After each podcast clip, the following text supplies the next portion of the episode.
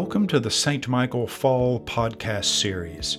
My name is Greg Pickens, and I will be leading our meditation today. Our theme this fall is God is doing a new thing. Following our 75th anniversary celebration, St. Michael is refreshed and renewed for a bright future. Now, God is calling us to make new commitments in our faith and in our community. Give thanks to the Lord and call upon his name, make known his deeds among the peoples.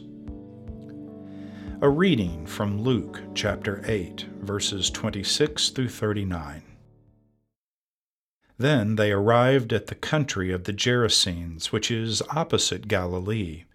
As Jesus stepped out on land, a man of the city who had demons met him. For a long time he had worn no clothes, and he did not live in a house, but in the tombs.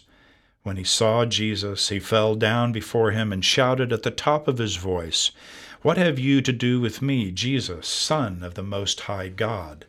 I beg you, do not torment me. For Jesus had commanded the unclean spirit to come out of the man. For many times it had seized him. He was kept under guard and bound with chains and shackles, but he would break the bonds and be driven by the demon into the wilds.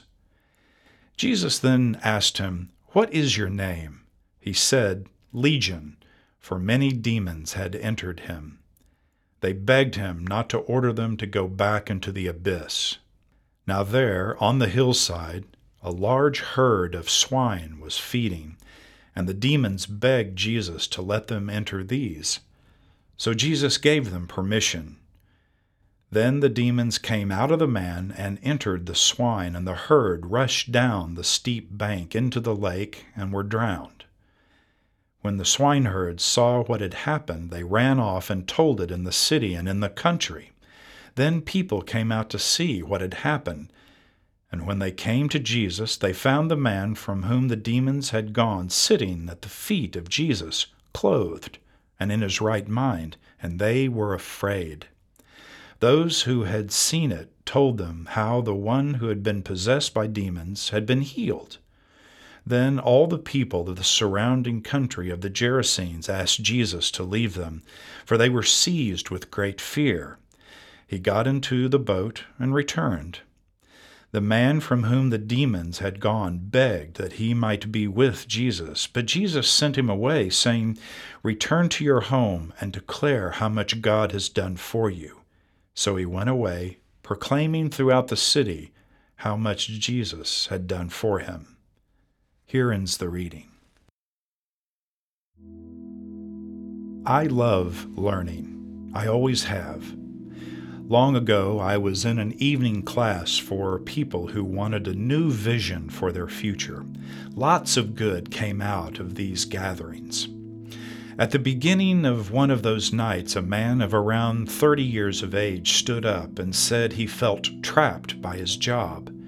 This was a common phrase among our group, and many people feel this way. They can't see a future because the present has them shackled.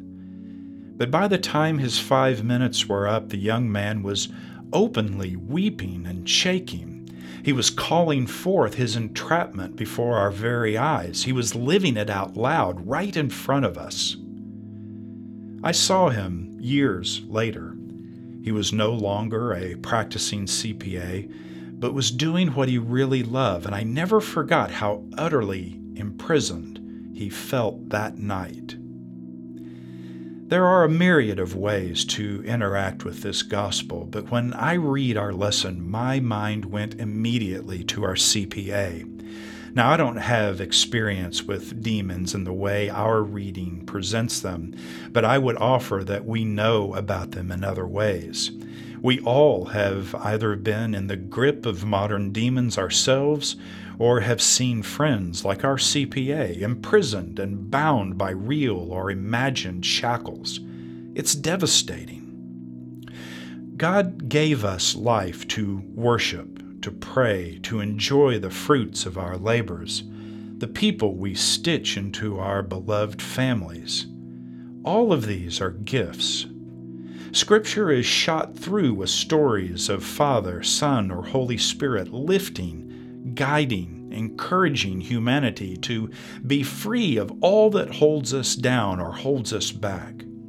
St. Paul says we are not to be slaves to darkness, but slaves to the righteousness. Whatever we may experience as trouble in our lives, we are given power in Christ Jesus to move through it or go around it, or by the mighty arm of God to be delivered from it. Believers are not to be weighed down, but to be free to lift others up. Our gospel is so powerful because it shows exactly this about the life of a follower. We get ourselves in trouble, or trouble comes our way, and it's through Christ alone that we thrive through it. This does not mean we will weather life unscathed. We have seen too much as members of the kingdom to believe that. What this story does tell us is that with our Lord beside us, we can handle anything, make it through any trouble. By our faith and bond with the Almighty, every day is renewed when we live with and exercise that truth in our lives. Amen. Please join me as we continue with the Lord's Prayer. Our Father, who art in heaven, hallowed be thy name. Thy kingdom come, thy will be done, on earth as it is in heaven. Give us this day our daily bread, and forgive us our trespasses, as we forgive those who trespass against us. And lead us not into temptation, but deliver us from evil. For thine is the kingdom, and the power, and the glory, forever and ever. Amen. O God, the King eternal, whose light divides the day from the night and turns the shadow of death into the morning, drive far from us all wrong desires, incline our hearts to keep your law, and guide our feet into the way of peace, that having done your will with cheerfulness during the day, we may, when night comes, rejoice to give you thanks. Through Jesus Christ our Lord. Amen.